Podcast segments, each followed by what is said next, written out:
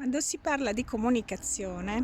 si pensa che la cosa più importante da fare e da imparare sia quella di parlare in un determinato modo. Ebbene, la prima regola della efficace comunicazione è tutt'altra, e cioè saper ascoltare. Ascoltare non è udire, perché l'ascolto si fa con il cuore, udire si fa con le orecchie. Ascoltare con il cuore diventa molto difficile poiché nel nostro processo di crescita da bambini all'età adulta il nostro cuore tende a chiudersi e quindi a non lasciare spazio a eh, condizioni e situazioni in cui invece quel cuore dovrebbe rimanere aperto. Quando ci confrontiamo con qualcun altro, la prima regola che ci è stata insegnata è quella della ragione, e cioè eh, devi a tutti i costi dimostrare di avere ragione. In realtà eh, questo diventa eh, una lotta, una lotta che eh, non porta da nessuna parte, cioè una lotta è un vicolo cieco, perché mh, la comunicazione efficace non è una comunicazione di chi vince o di chi perde, cosa che invece siamo abituati a eh, credere ma eh, la comunicazione efficace è la comunicazione eh, di chi eh, dialoga,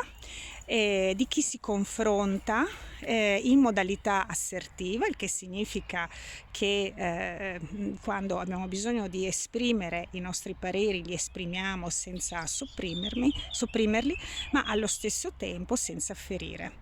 Invece, eh, e quindi questo è un tipo di eh, comunicazione dove entrambi eh, i partecipanti o insomma tutti i partecipanti al, al cerchio comunicativo trovano, trovano poi il loro, eh, il loro preciso punto di, di, equilibrio e tutti ne escono eh, vincenti, non c'è un perdente, tutti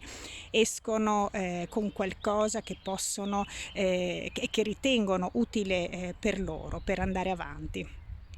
Quindi eh, l'ascolto, perché l'ascolto ci rimanda eh, ad una domanda quando sentiamo l'altro parlare, cioè che cosa vuole veramente dire.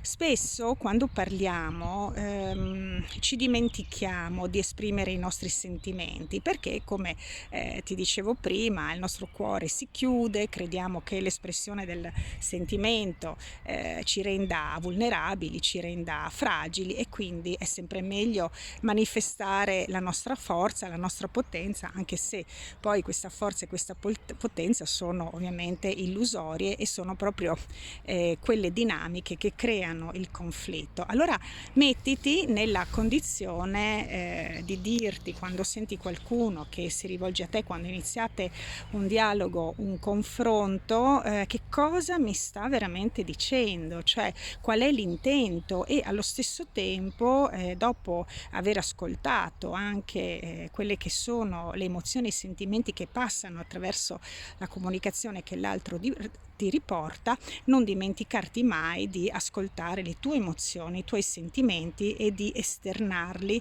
ehm, in maniera efficace. Ci sono dei fondamentali della comunicazione, il primo fra tutti, come ti dicevo, è l'ascolto, ma poi il secondo è di parlare eh, di te, e cioè di costruire una frase partendo sempre eh, da te. Questo io lo chiamo il secondo pilastro della comunicazione ed è io me mi, cioè costruisci la frase dicendo eh, tu che cosa provi, dicendo eh, che cosa ha generato dentro di te quella situazione, non è mai l'altro a, ehm, ad aprire le nostre ferite, ma diciamo che eh, c'è una condizione esterna che ci mette in contatto con quelle ferite più o meno profonde della nostra intima eh, psiche